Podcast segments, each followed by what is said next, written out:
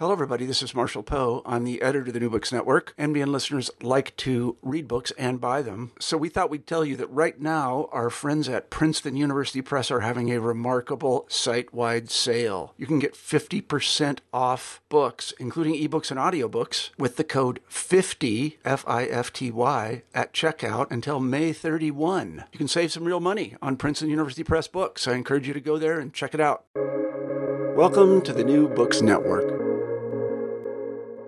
Hello, everyone, and welcome to New Books in African Studies, a podcast channel of the New Books Network. I am Esperanza Brizuela Garcia, and today I will be talking to Dr. Christian Williams about his book, National Liberation in Postcolonial Southern Africa An Ethnography of SWAPO's Exile Camps, published by Cambridge University Press in 2015. Dr. Williams is a senior lecturer in the Department of Anthropology at the University of Free State, South Africa. Dr. Williams, welcome to the podcast. Thanks very much. Glad to be here. um, I wonder if we could start the interview by you telling us a little bit about yourself. Sure. So, I, I was born in the United States, uh, outside Philadelphia, and I went to school in the Philadelphia area and went to college uh, at Yale and while I was an undergraduate at Yale, I took um, an African studies course um, with Eric Worby, And that really opened me up to, um, to African studies as a field and, and, and, captured my interest. I knew I was, I was interested in um, doing uh, international work and intercultural work, um, but it, it opened me to um, uh, many new worlds. and uh, yeah, from, from there, uh, when I graduated from school, I decided I, I wanted to be uh, do volunteer work internationally, and I uh, uh signed up to be a World Teach volunteer. Um, World Teach is uh, an organization through the Harvard Institute for International Development that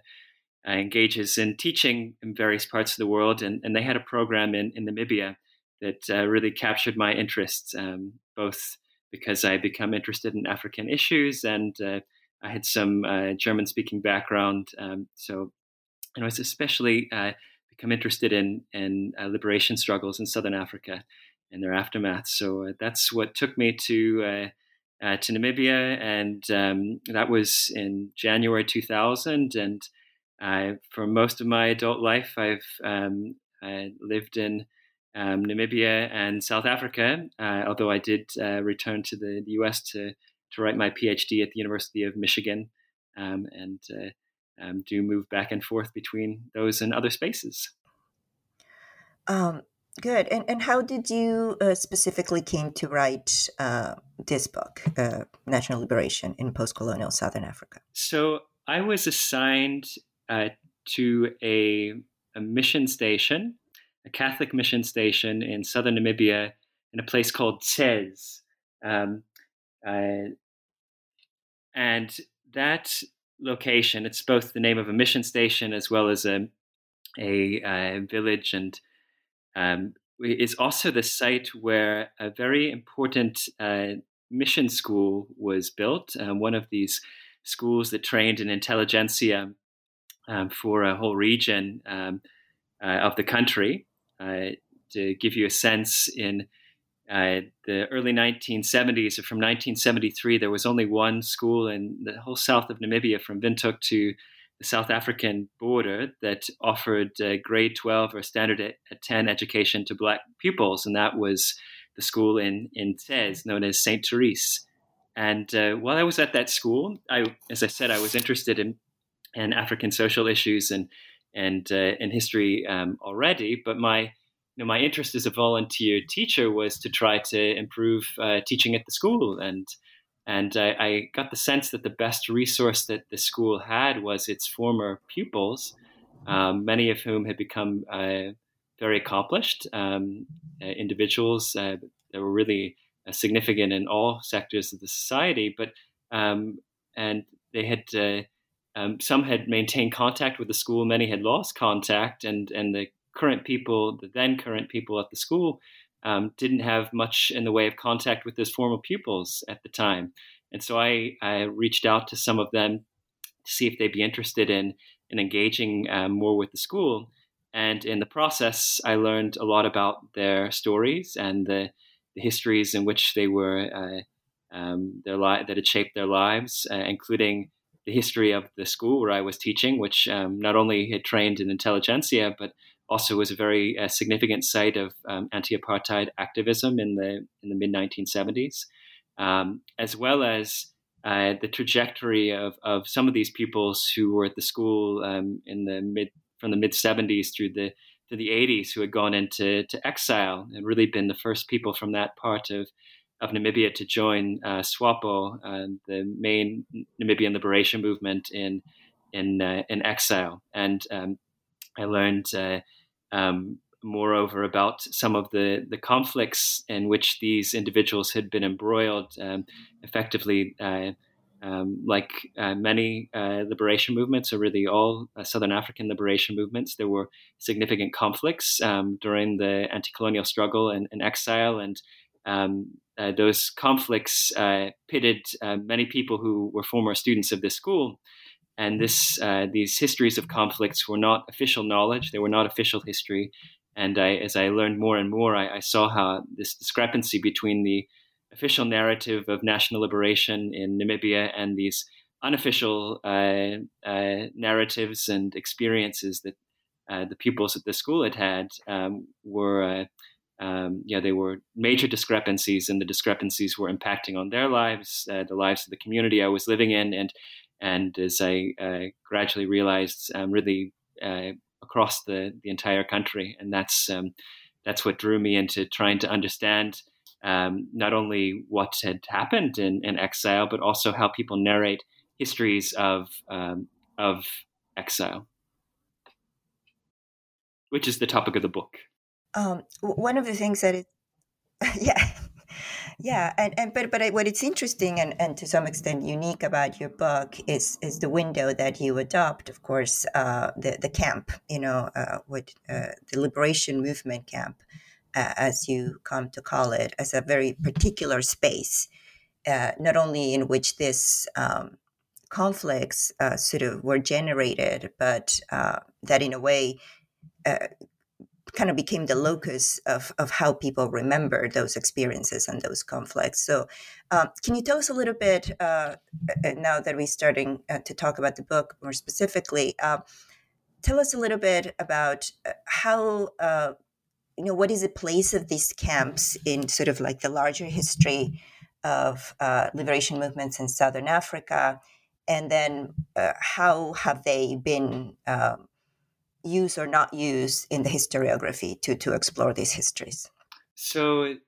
these camps were the sites where most displaced people um, uh, during Southern Africa's anti-colonial struggles lived. Um, of course, uh, displaced people, exiles um, from Southern Africa, found their way all over the world, but um, the vast majority lived in camps and not just camps, but camps that were administered by liberation movements, um, many of which became the, the ruling parties um, of the nations after independence. Um, so uh, they are uh, very significant sites, uh, not only uh, both in the national narratives of these countries, because um, the ruling parties uh, administered these sites for their exiles. In fact, one could say that these are the first sites where um, the ruling parties of South Africa, Zimbabwe, Namibia, Angola, and Mozambique first governed. Um, um, so, they're very significant sites in the histories of these liberation movements turned ruling parties um, and in the, the, narratives that they construct of uh, anti colonial resistance. Um, at the same time, there are also uh, very significant sites in the lives of, of many individuals um, with different relationships to the, the now ruling parties. Um, and um, although in the historiography, as one would expect, uh, quite a bit has been written about uh, the liberation movements in, in exile, uh, very little had been written about the, the lived experiences of people inside these camps and and had a little um, uh, little had been done to sort of theorize the the tensions that um, exist between the dominant narratives and the you know uh, diverse experiences of, of individuals um, in relationship to those dominant narratives. And so that's the book is trying to um, to point to these tensions um, and and open up uh, new uh, perspectives on on histories um, uh, that uh, had been written heavily through uh, the liberation movement's narratives, whether um, hagiographies of these liberation movements or, or, more critical perspectives, but had not sort of drawn out the diversity of of exile experiences um, and and and uh, tapped into the extent to which people talk about these places because um, because these sites are so significant in national narratives. Um, there is a strong uh, impulse um, uh, for for those either in uh, ruling parties who are tr- or who are trying to align with the the uh, those ruling parties uh, um, to uh, tell a very particular narrative of the of the camps and and many of the controversial things that unfolded in at these sites then uh, are perceived as um, silenced or unspoken. Uh, but in fact, people are talking about these sites all the time but to uh, and there's knowledge circulating about these sites um, in so many locations but to engage with that knowledge and to engage with those uh, dialogues one has to move outside of um, the archives of a liberation movement though one can find very valuable things in those archives um, uh, one has to move outside um, uh, a lot of the methods that had previously been used to write about exile and and engage in more um, ethnographic fieldwork methods that that tap into um, not only the official spaces of uh, representation of, of, exile, but also um, uh, different spaces where people are more likely to articulate themselves um, uh, in a way that doesn't just conform to the national narrative. And that's what I, I try to tap into in the book and, and theorize some in the book as well. Um, I was also what is also interesting is is your methodology. Uh, you know, you you you intend to do what you did uh, a historical ethnography, and um, I wonder if you could tell us a bit how, how how you came to sort of craft uh, that particular approach, or or, or realize that that was the best approach uh, to sort of uh, uh enter these these histories and, and make the connections uh, that that you try to make between uh, the experiences that people remember from the camps and, and the way this is shaping their everyday experience of of, of uh, post colonial of, independence and, and, and post colonial life. I think the starting point was really my own experience um, because I had I lived in Namibia as a volunteer teacher for uh, two and a half years. Uh, really, I, I, I, taught at this mission station for two years, um, did a master's degree in, in, in Cape Town, and then uh, came back and, and, taught there some more. And uh, and so I I was I had a, a, social network, and was it you know introduced to lots of, of, of conversations before I actually engaged with the historiography. Um, so uh, and that gave me a, a, sort of perspective on how these stories were circulating in a particular niche um, that uh, I wouldn't have had if I had started out. Um, I think from reading, you know, a, um, an article um, or book, uh, but there there are um, there are all kinds of relevant archives here, um, and what I found to be uh, really productive um, was to uh, to move with these archival sources and take them out of the archives and bring them to uh, people who had lived in, in exile and and see how they engage with them. Use the archives to to shape the questions I asked uh, research participants and and uh, to draw from the questions that research participants asked me to to work with the archives. Um, I think uh, I, I think I mean it's true for all uh, Southern Africa's liberation movements and liberation struggles, uh, perhaps more so for Namibia and SWAPO than for some others. And there is there is no uh, archive that one could just used to write uh, this history. And there's not there's nothing. Um, SWAPO doesn't have uh, an, an, extensive archive of its of its own. Um, time in exile. It doesn't have something uh, uh, equivalent to what, say, the ANC has in in South Africa. Um, and uh, so from the start, there was no uh, again because of my own personal experience, I wasn't going to. Um, I was going to approach this, I think, from a different perspective to begin with. But there, there really is no way you can engage with a lot of these sites and, and histories in terms of source material without um, doing lots of of oral history uh, for sure. Um, so, uh, but and, and, yet, if you develop these relationships with uh, with people,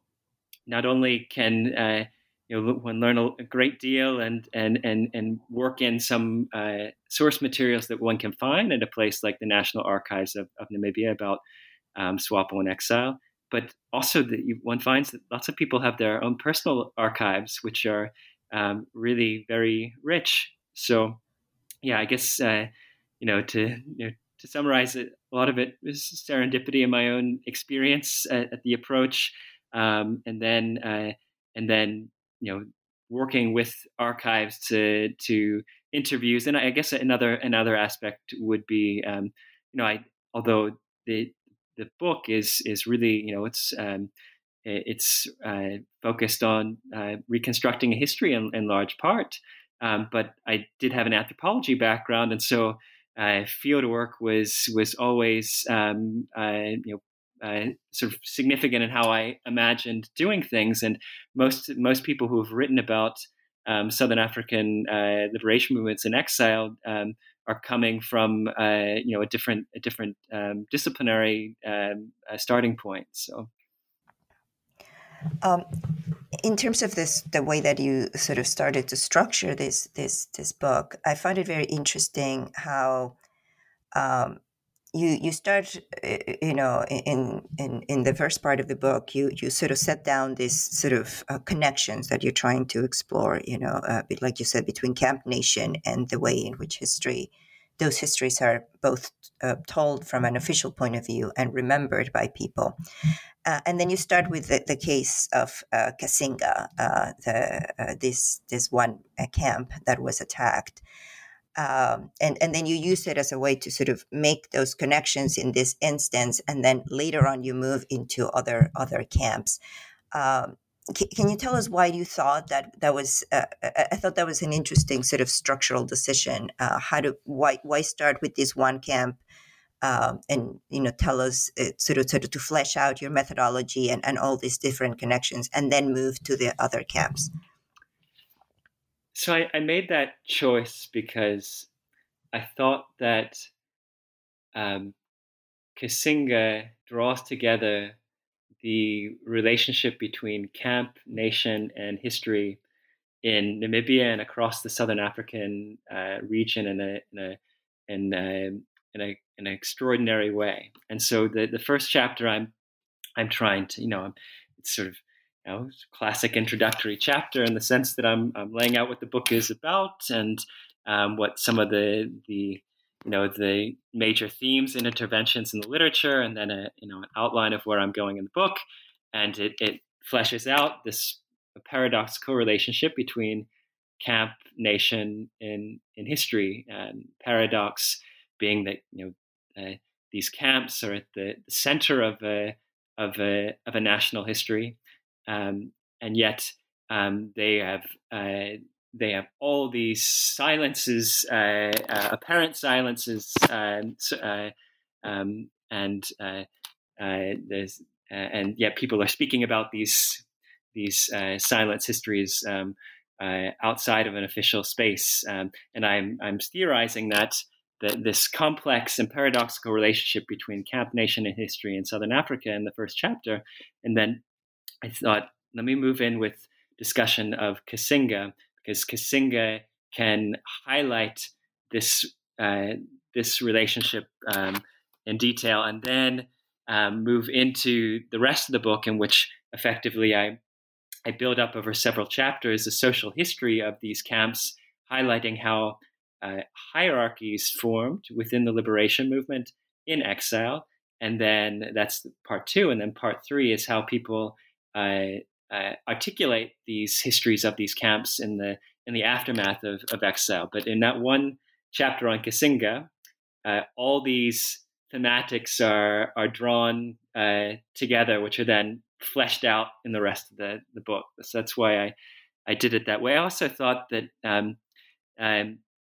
that the Kasinga chapter sort of fits as a standalone uh, piece in a way that some of the other chapters they you know the, the other chapters build on each other in a in a way the Kasinga piece the way I, I write it is I, I take a photograph and I, I give um, uh, which is also the, the cover photo for the for the book um, or the, the cover photo for the book is the color version of the, the black and white photograph, which I found in the archives, um, National Archives in Namibia. And I, I share what the caption of that, that photo is. And then, uh, and then the rest of the chapter is highlighting all that we miss if we just take that caption um, as, as what this image is about. And I thought that was a, a way to um, kind of a, a, compelling way to, to draw together the chapter. Uh, I agree, and as a matter of fact, I felt that that chapter made it. Uh, I mean, it, it's such a complex set of uh, connections that you're trying to make throughout the book. Uh, that I, I, feel like that after reading that chapter, it really facilitated my ability to follow those threads through the rest of the book, and and I think it sort of fulfilled that that that uh, that role very well in addition to uh, sort of presenting some of the wider issues, uh, can you tell us a little bit about the Kasinga, uh, sort of the, the, the, experience of Kasinga? Why is it that it became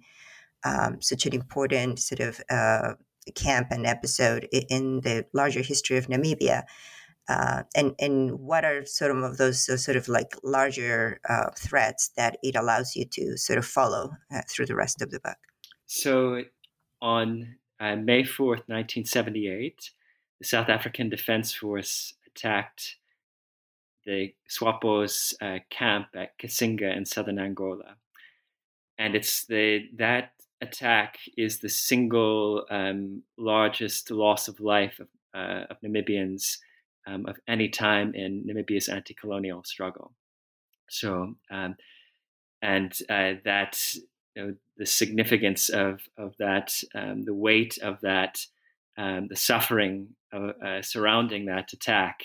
um, you know, bears very heavily, of course, on on uh, uh, so many people, um, and has been you know taken up in in Namibia uh, as a, a, a commemorative day. So in Namibia, there are three um, major national holidays, and that's one of them, Kasinga Day. So it, there is a, a kind of a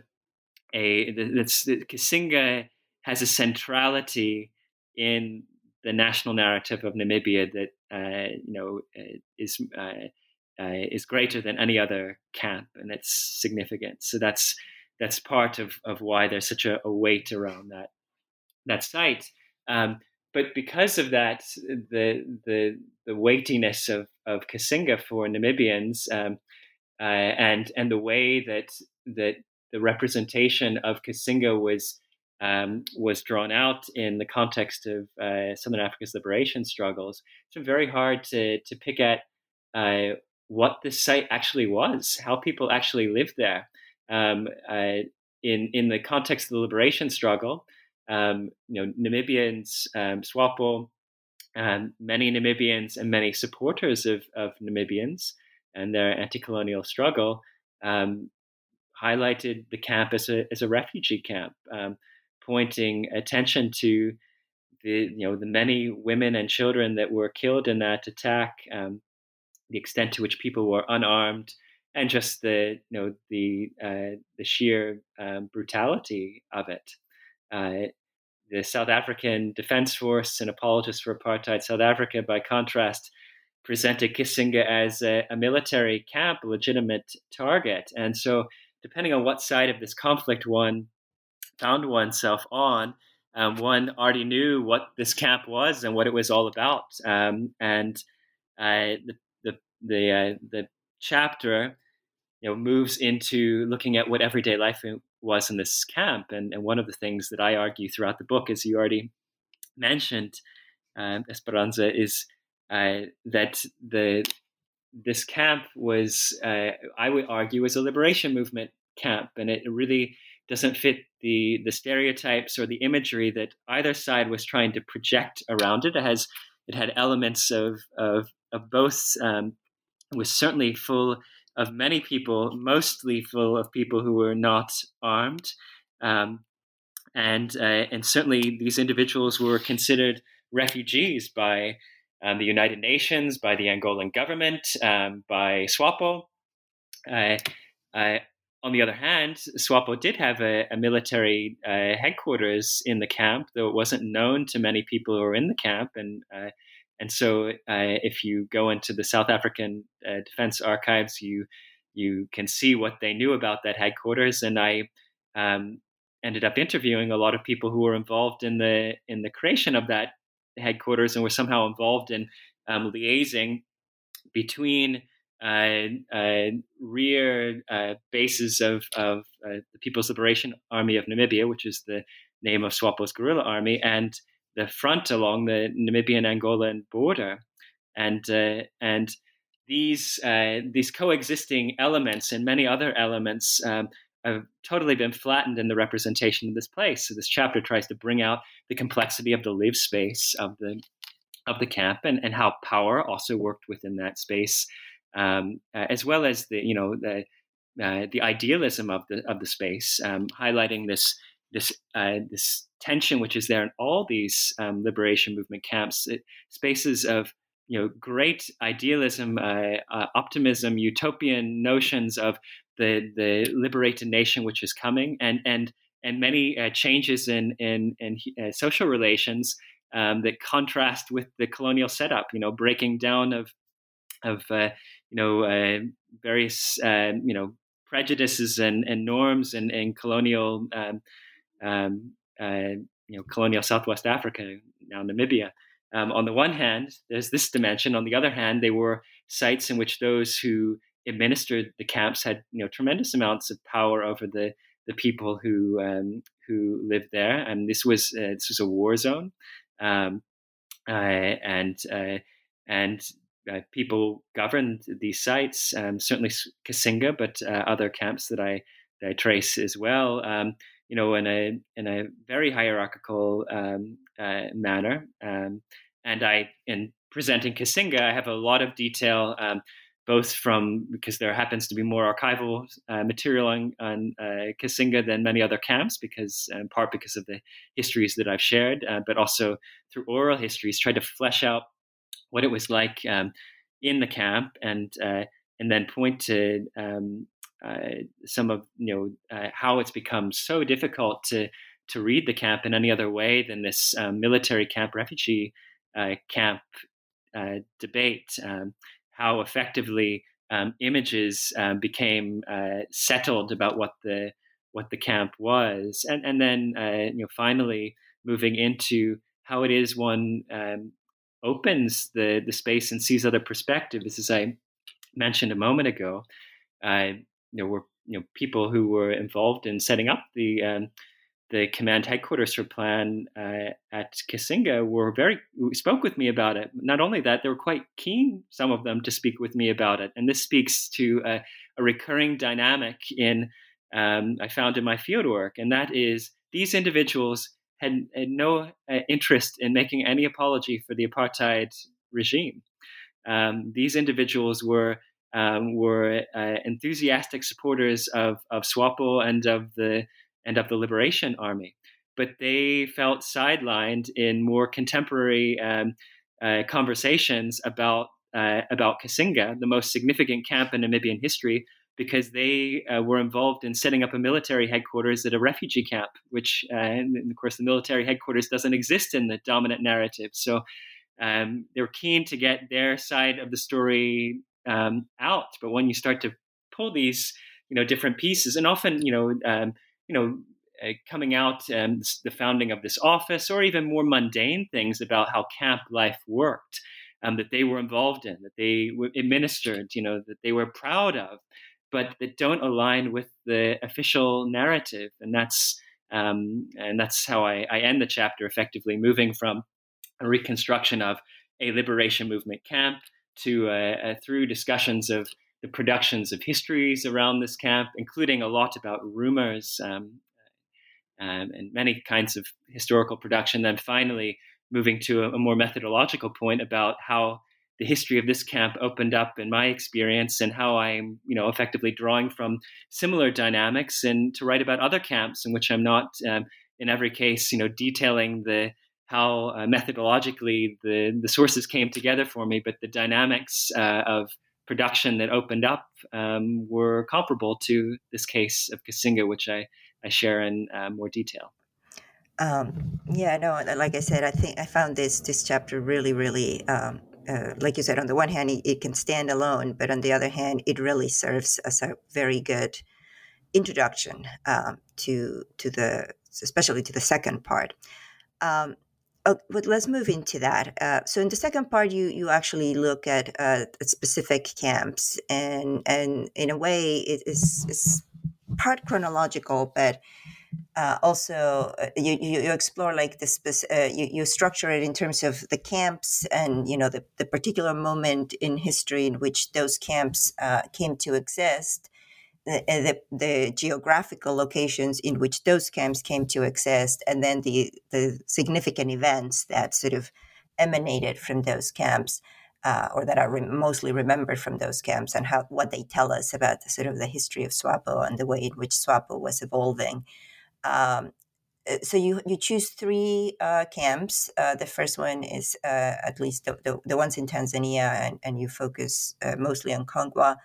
Um, and then you move to Zambia, uh, and then uh, you finish with Lubango. Uh, can you tell us uh, about you know these three camps? Uh,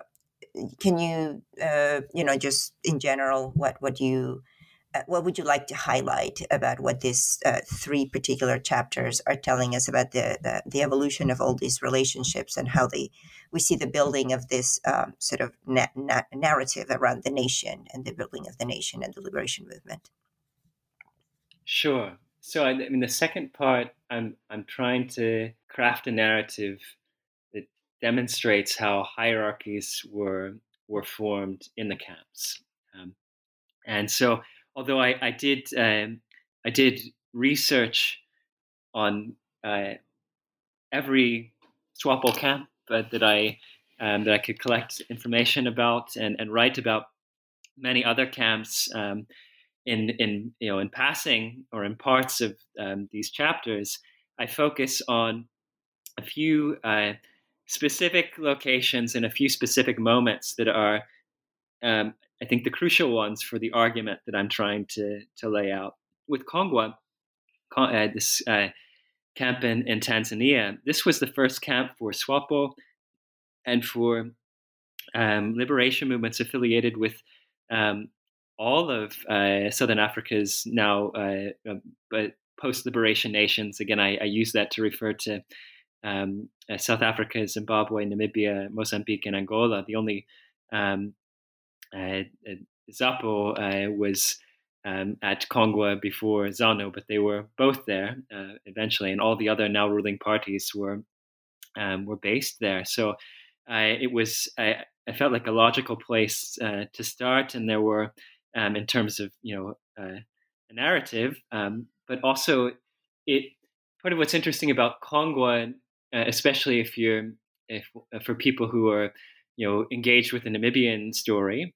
is um, and especially some of the conflicts um, with uh, SWAPO and exile, it predates those. Um, the the the big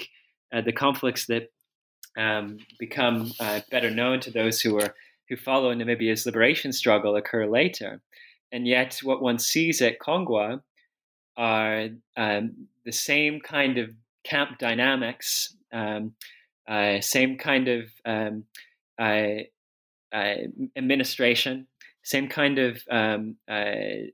distribution of resources and control of movement that play into conflicts in later stages. And one sees all kinds of, of conflicts emerging in that in that site, some of which um, you know directly play into the you know the the better known conflicts that occur later on, some of which um, are not as significant in those uh, later conflicts, but are are um, percolating issues in in, in Namibia uh, today. So effectively, um, I that's why I chose to, to write about Kongwa. I also, in, in the case of Kongwa, um, you know, I, it's one of the camps that I, I went to physically, and um, and I have collected a lot more material about Kongwa, and I've written about Kongwa outside of the context of the of the book. But I, I had a a, a richness of material with with Kongwa, um, similar to Kasinga, to focus really on one one camp because I've done field work in Kongwa um, um, with local people, and so then you know, uh, although that's not the center of the argument I'm making there, the the you know the chapter effectively traces relationships between um, not only Namibians and and uh, members of other liberation movements, but Namibians and local community, and looks at how um, you know the Tanzanian government relates to local community and um, Namibians, and and so there there are a, a, a wide range of international relations um, that I'm tracing there, which is also a, a major theme of the book and and uh, and, and of this part of the book um, of hierarchy formation. I'm, I'm it's it's occurring. I'm looking at it as a micro history of Namibians, but I'm also looking at how it relates to broader structures, um, uh, international relations in that particular site of Kongwa, um, how they played out. Um, um uh, so uh, that's that's why I chose uh, Kongwa for the third chapter. The fourth chapter and the second chapter of part two uh, looks into um, a major conflict that occurred in in Zambia in the mid 1970s. Um, the mid 1970s was in a, a very volatile uh, period in uh, Southern Africa's liberation struggles. It was a period of a great deal of promise um, because for those who were supporting the anti colonial movements, because of course um, Mozambique and Angola became independent. And that was a, a great opportunity for uh, Namibians um, uh, who could now um, move across Angola's uh, border um, and uh, you know onto the uh, SWAPO's headquarters in, in, Zambia at that time. Um, but it also uh, was very difficult for SWAPO to to manage um, because uh, whereas there were you know, SWAPO members in exile until the mid 1970s, you could count it in the hundreds. Um, suddenly there were thousands, um, and uh, this. Um, at the same time, Kenneth Kaunda was um, in negotiation with uh, Vorster and the South African government and the so-called detente. And there was pressure on him to try to curtail the the activities of of armed movements in Zambia. And this uh, was just a recipe for for conflict, not only within SWAPO but in other liberation movements operating out of Zambia. And I try to contextualize that, but unlike um, the little bit which had been written about this um, previously in, in in the Namibian historiography, I look at how the camp dynamics shape how this um, plays out um, and the extent to which uh, um, uh, the you know the the way that the conflict uh, unfolds and the way it is resolved um, reflects who had power in the camps. Because effectively, when uh, the conflict unfolded in, in Zambian camps, both ones that were primarily uh, inhabited by guerrillas and ones that were pr- primarily inhabited by people without military training. Um, uh, uh, the uh, the leadership of camps um, and and uh, you know the the people who could speak on behalf of SWAPO were able to uh, to remove food for people who were not aligning with the with the party line, and it was it was really a, very a direct politics of the belly and. Um, that played out there, uh, um, food and uh, forms of physical coercion as well. Um, uh, so it's it's a very important moment um, at, uh, in in Namibia and Southern Africa's history. So that's why I chose that. Um, I should also say there's some unique archives related to that that moment as well, um, um through uh, some people who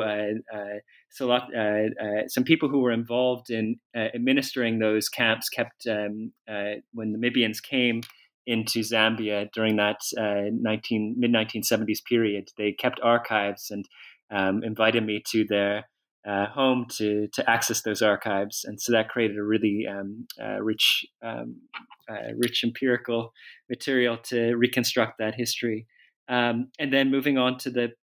the next uh, chapter, um, uh, as you say, it, it focuses heavily on Lubango, which um, uh, many Namibians were based um, outside Lubango uh, um, uh, in the 1980s, really from the late 1970s onwards. Um, and, uh, and so it's a very important site for engaging with that period in Namibia's liberation struggle. But more than that, um, it's the site where the security apparatus of, of SWAPO had its headquarters and where a purge unfolded, the, the purge to which I was um, referring uh, at the beginning of, of these comments um, uh, that had affected uh, the, the students at St. Therese. And, and um, but it's also where uh, many, many others who are not connected to that school, um, hundreds, if not thousands, were um, detained in underground um, uh, prisons. Uh, many disappeared there um, on the premise that they were spies. Um, and the, the chapter really looks at how um, you know it it, it um, highlights the social world in Lubango. Uh, and what was going on within SWAPO and Angola at that point, more generally, the the incredible pressure that SWAPO was on as as um, as the South African uh, Defense Force was was upping its um, its uh, its you know attacks into southern Angola um, and the you know the uh, pressure to find out and to understand how they were uh, locating uh, SWAPO camps um, um, and uh, concerns about who might be selling out to them, and then how this then plays into a, power struggle within um, the liberation movement it, itself, um, wherein uh, um, different units within the, the Liberation Army uh, pit themselves against one one another, and the security apparatus um, uses its you know uh, influences the security apparatus. It's um, uh, to uh, project uh, ideas about spies and and really use the the fear of spies that was uh, shaped by the conditions in southern Angola at the time to um, to to its own ends. Um, in an internal uh, conflict within SWAPO. And I, I, I look at, at that, um, those politics um, as they unfold, as, as well as uh, how this discourse worked in a more uh, sort of classic um, anthropological vein, um, how, um, you know, how socially uh, people um, came to, to fear certain uh, identity categories as potential spies. Um, so, uh, um, how this uh, discourse, uh, how people spoke about uh, spying, who people were comfortable speaking about and not comfortable speaking about, and how that plays into the manner in which the security apparatus um, uh, picked up people um, uh, as alleged spies, um, and and how people uh, were um, intimidated into not speaking up about things that they knew were going on or were highly suspicious of um, around them that's how they, the part of the, the book that's uh, part two, um, I guess, concludes. Uh, one of the yeah, and I think it's interesting. Um, what, one of the things that I found uh, really um, illuminating from these uh, three chapters is precisely that the, the emphasis that you give to um, to sort of like the two if you want to put it like like the two layers you know the layer of experience you know how people everything from how people arrived into these camps and the different motivations why people would arrive into these camps uh, oftentimes not even knowing uh, exactly uh, what to expect uh, all the way to the um, uh, to the international scene you know how how much the international scene uh, shaped, uh, like you said, this this uh, unequal and hierarchical relationships between the camp, and and um, and in a way, it seemed to me that you were making this really uh, powerful. We were painting this really powerful picture of how uh, we're talking about basically almost two decades of of of of these liberation movements operating uh, from uh, from from exile and how in, in these conditions they're trying to resolve questions about uh, who belongs to the nation and in what capacity and what makes some people more you know offend, more likely to join the, the movement and others less um, and, and and so uh, all those sort of those themes start to sort of um, come through in these three chapters. Uh, now, as you move to part three and you start thinking more about how precisely how people who were in these camps are remembering their, their life histories uh, uh, from uh, their experiences in these camps. Um, so you start talking. Uh, the first chapter focuses on and and um, sort of like the, the way in which uh, different groups have tried to challenge the national history or the official history, uh, not just within Namibia, but even uh, beyond the borders of Namibia. Uh, and uh, so, how, what has been basically the, the role or the response uh, to to this sort of these stories that, like, like you said, are not necessarily silent uh, can you tell us a bit about uh, this, these three groups, the Committee of Parents, ex-detainees, and, and, the Movement for Breaking the Wall of Silence movement, and what has been their role in trying to sort of uh, uh influence uh, uh, the, the, national history? Yes. So, as you say, these there are the chapter traces three moments in time, three groups of, of people who have ch- tried to challenge the the way uh, the official history of exile is told. Um, the Committee of Parents were uh, a committee of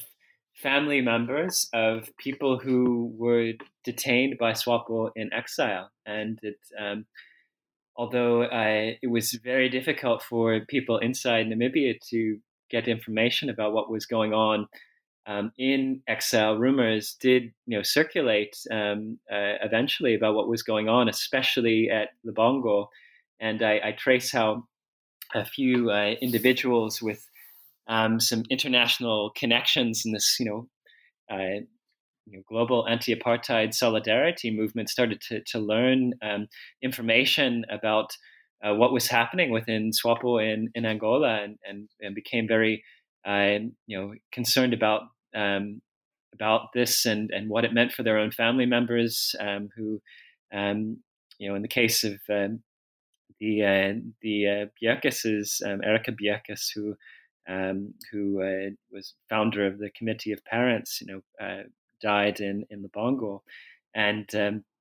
and so I, I, trace, you know, the the, the circulation of, of, of knowledge about what was going on there, how they tried to mobilize themselves, and then the barriers that they that they um, run into um, as they try to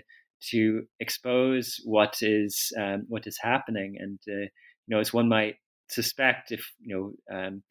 given the incre- extremely polarizing circumstances uh, or context of uh, anti-colonial struggle in Southern Africa,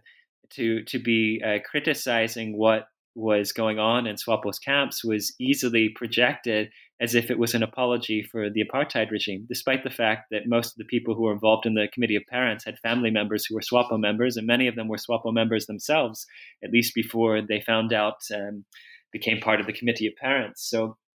uh, so it, it, looks at how you know what, what, regardless of the kinds of evidence that they managed to bring out, how they were stigmatized and sidelined, um, how even uh, Kasinga uh, comes back into the the story um, where people uh, you know project that um, you know somehow this group is by by criticizing um, uh, what uh, you know, drawing a, a, a, a, light towards what was happening in Lubango, um, they somehow are um, uh, uh, they're apologists for apartheid, and they are responsible for the deaths of uh, hundreds of Namibians at Kasinga. And effectively, this, these issues were um, uh, connected in in that way. Um, uh, and you know, I trace it now to the next um, the next group, next key moment when the ex-detainees or the detainees become ex-detainees. Um, and here, so I'm looking at people who are actually leaving their prison cells um, in Angola and and telling uh, the international press what has happened to them because as part of the uh, negotiated settlement for Namibia, um, both sides had to release their their um, you know their, their prisoners and um, and although many people uh, uh, died or disappeared in uh, those camps in Lubango. Um, there also were some that were uh, not only survived but were uh, you know presented to uh, the press as evidence that SWAPO is is letting go of its own its own prisoners. And so here you have people telling their own stories and the, the uh, and there are, there are photographs that accompany this part of the, the text because a, um, a very important photographer John Liebenberg was um, on the scene representing the Namibian newspaper. So you actually see the, the images that were projected at the at the time. Um, and yet these stories again were uh, stigmatized. They, they certainly affected um, the politics at the time of Namibian uh, independence and uh, Namibian elections, but they um, it was it became very hard for for most people to um, to buy into these stories um, uh, in the in the maelstrom of of uh, the independence elections. Um, uh, and the chapter goes into uh, analyzing that. And uh, then uh, fast forward again several years in 1995, the, the third moment and a set of actors when a, a German pastor by the name of Siegfried Groth published a book called Namibia, the Wall of Silence, wherein he um, told his story of engaging with Namibians in, in exile, including his engagement with um, the detain, with so-called the so-called detainee issue, as it's known in, in Namibia, and which really refers to the Lubango detainees, although there were many other detainees at other camps at different times. Um, and uh, was a, um, a, had been a, an outspoken anti-apartheid figure who had been banned from uh, Namibia um, uh, during the uh, anti-apartheid um, uh, struggle, and and so had uh, some you know through that on that basis and on the fact and the basis of his being a, a church uh, figure um, has a kind of moral authority, especially among many um, Namibians. Um, this was a you know he was trying um, to bring out the story in a way um, that would uh, get a, a, conversation going and it might be um, less uh, polarizing. Um, and of course, the, this moment, 1995, when he uh, publishes this book, the TRC is um, uh, gearing up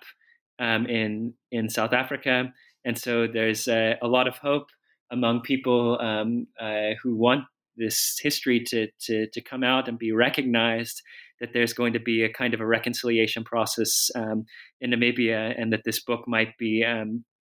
a uh, you know a a touchstone uh, or uh, for for that um, process. But um, again, uh,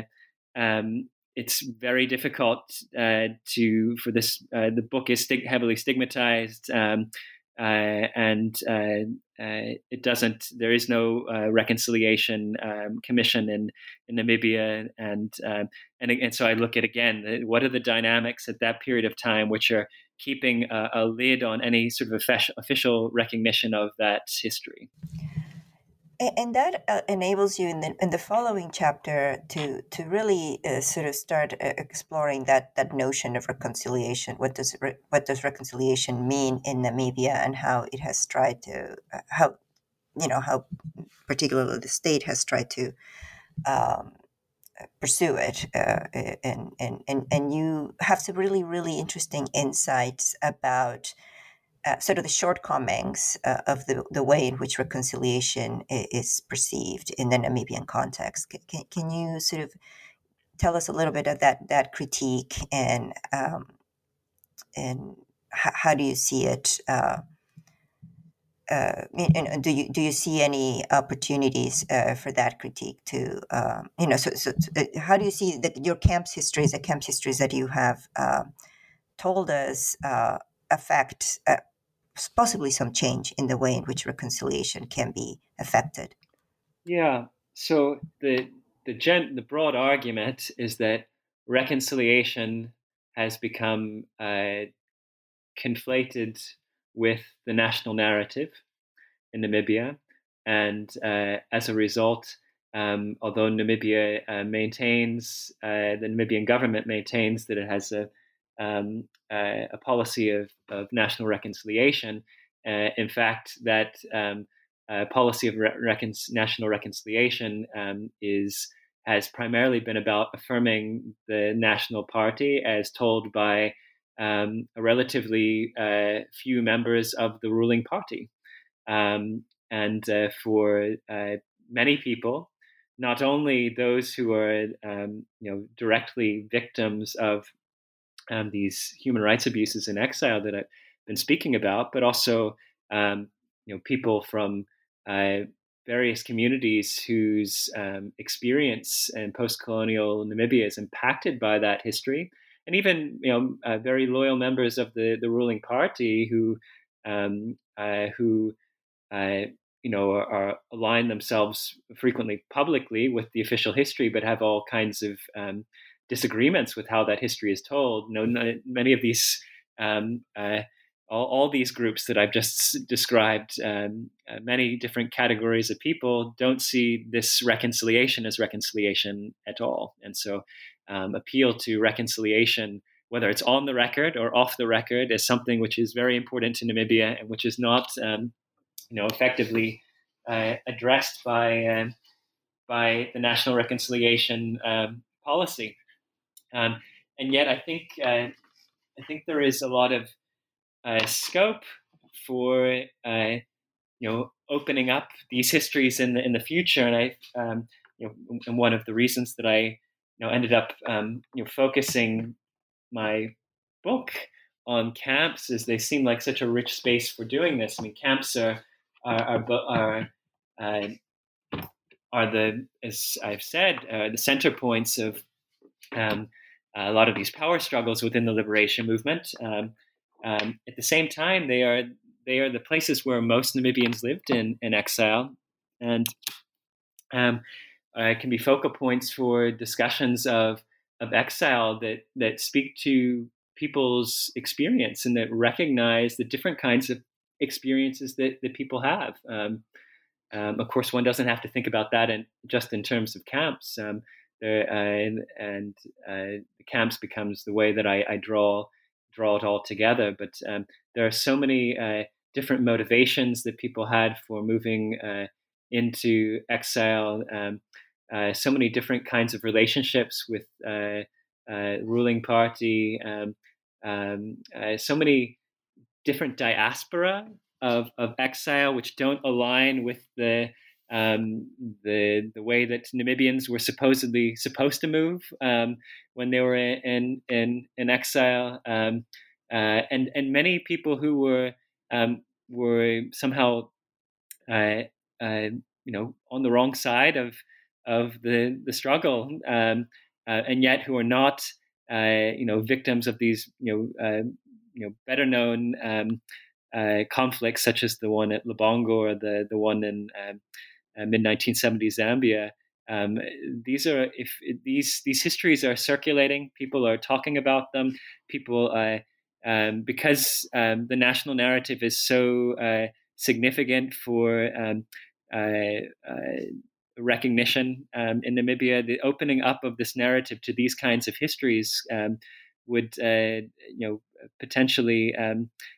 allow recognition and, and and conversation among people who regularly in official spaces either have to be quiet about what happened to them um, or are uh,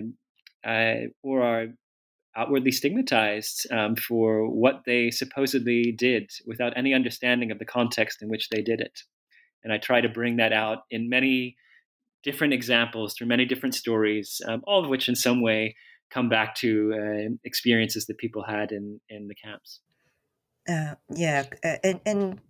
just to sort of uh, bring you to the end of your book, then you expand that that uh, that reflection um, beyond the borders of, of Namibia and just talk about more expansively about this this uh, sort of how the camp uh, sort of looms large in in in the possibilities of the post colony or the post colonial period in, in, in wider Southern Africa and I think you've obviously throughout the book you've made this this case. I mean, the, the camp wasn't uh, was not not only a means by which uh, uh, sort of like a collective narrative about uh, independent Southern Africa was emerging, but um, you know the, the, region as a whole was very much connected through the experiences uh, of these camps. Um, can you just tell us about these conclusions that you reach and how the camp uh, is revealing or can reveal all these new insights about uh, the, the possibilities of the post-colonial uh, uh, post-colonial period in southern Africa? So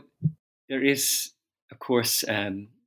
a, a, much broader literature on on camps that I'm and I am uh, you know tying into that in the in the book. Um, uh, you know, uh, from uh, work on the significance of the camp as a, a social a social space, um, and you know how it fits in you know global contemporary history. Um, and I'm I'm trying to uh, work out from my my my detailed um, uh, research on Namibians' camp experience is to think more broadly about how we might think about you know camps in, in southern Africa. I mean the the, the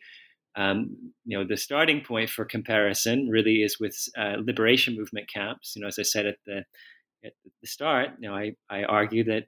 the camps that SWAPO administered in exile were were liberation movement camps, and we should see them as a, as a kind of a camp, which um, has its own distinctive features. But it wasn't, of course, just SWAPO that administered liberation movement camps. It was um, uh, many Southern African liberation movements administered liberation movement camps, camps with a common set of qualities. And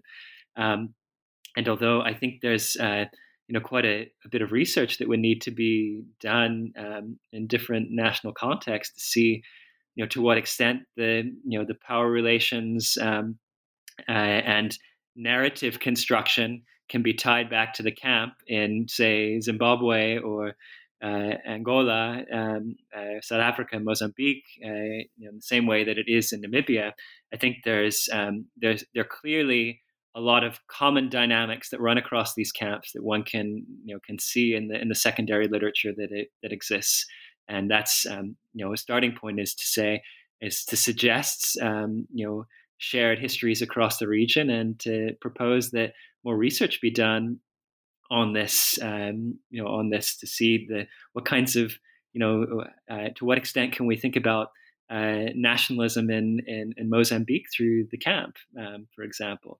Uh, but then I, I, move in more broadly to you know think about other um, you know other camp formations. Uh, in in the region and and how you know uh, this this tension which is there repeatedly in camps because camps are are spaces of containment and immense power for those who um, can you know control them. And uh, and you know when the you know for um, uh, you know Giorgio Agamben this you know is theorized as if this were the the end of you know of history. Um, this kind of uh, you know notion of the the camp. Um, but you know, if I'm I'm interested in how this produces new social formations, um, uh, new histories, um, and uh, um, what can we what can we see about um, uh, present post-colonial conditions from the the camps that were created during the colonial era, be they camps that were um, created by colonial governments or camps that were created in the opposition to colonial uh, governments. What kinds of formations um, do we see there, and how do they shape the, the post colonies that emerge uh, thereafter? I think there's a lot of um, suggestive uh, literature uh, on this. Um, um, you know, in Southern Africa and and beyond, but um, and I'm I'm suggesting that this would be uh, you know a, a potential way of of of, of, of going into a, you know a, a productive way of, of, thinking about post-colonial analysis. Yes, and and I think the the, the really uh, sort of important point that that you end up making is that ultimately. Uh, uh one of the most important, obviously, aspects of, of, of building a, a nation is, is just making sure that uh, there is a truly shared narrative or the narrative that most people can find a place to fit themselves in. And that to some extent, given the diversity and um, uh, both geographical and social diversity of camps, um, this is if you know focusing on, on trying trying to create a single narrative that uh, uh, that clearly excludes so many so many of these experiences is is, is uh, patently the wrong way to go about uh, trying to create that, that truly shared narrative. Um, uh,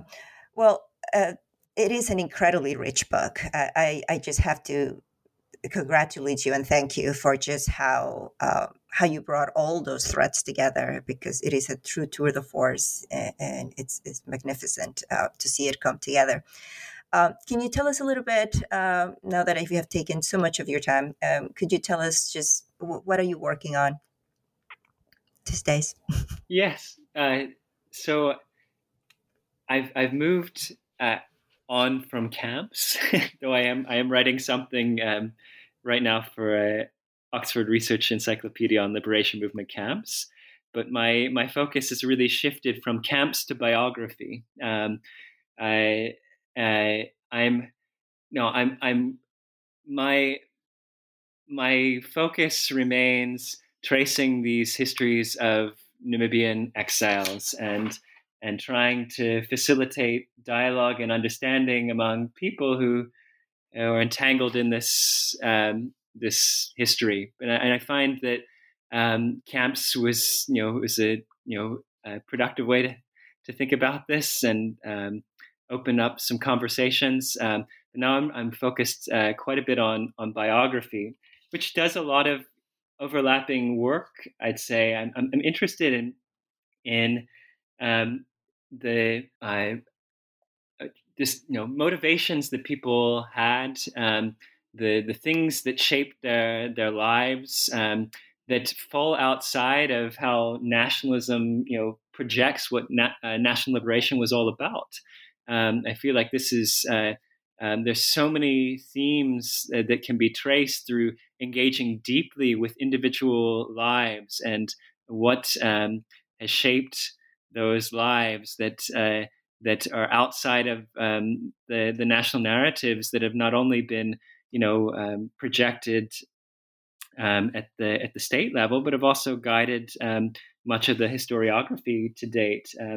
Um, uh, you know, uh, one the two um, I guess the, the, the two major thematics that I'm I'm looking at through biography. one is uh, refugees. I've been writing quite a bit about the refugee and you know refugees, refugee st- status, a refugee camp. Um, it's a term that comes up uh, often enough in my in my book uh, on on uh, SWAPO's exile camps, but I, I always wanted to keep a critical distance from it because the the people I was uh, you know working with didn't often identify themselves as as refugees, and um, and the the camps looked a lot different than uh, a stereotypical refugee camp and yet um, I think that's made me really interested in how the refugee has been constructed, what assumptions we have when we think about a refu- refugee. Um, and so I've been tracing through individual lives, um, you know, the, the stories of, uh, of, of people who either um, are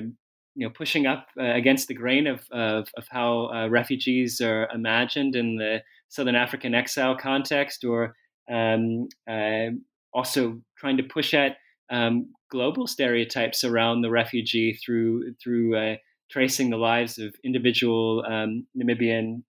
exiles. Also looking at some individuals who played a, a key role in defining who a Namibian refugee is, and, and, and looking at how different that that is than uh, than the stereotypical refugee, um, as has been really solidified globally since the, the 1990s. Um, what a refugee looked like um, was something very different in the liberation uh, context in, in, Southern Africa. And I think um,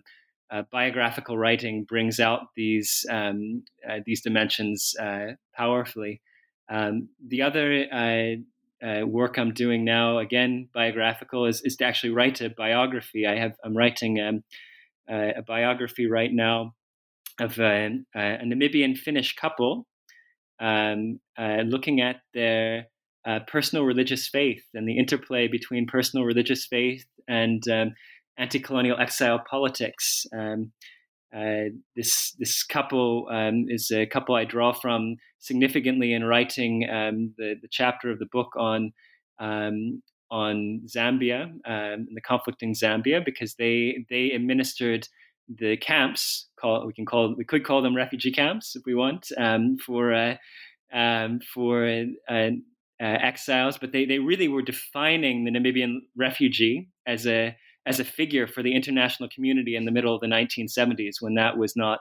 um, solidified. So it, it, their their story touches heavily on the refugee theme that I'm writing a lot about, but it also goes into other domains, especially um, what faith uh, looked like. Um, uh, faith has been written about in the context of um, uh, you know whether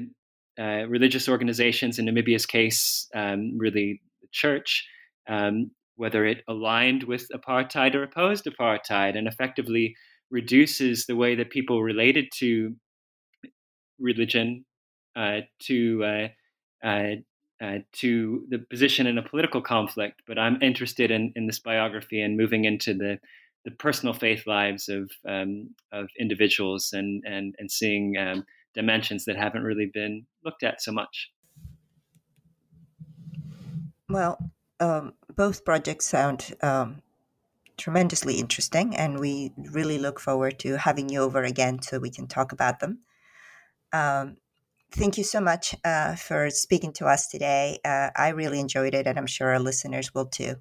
Uh, take good care. Thank you. Thank you.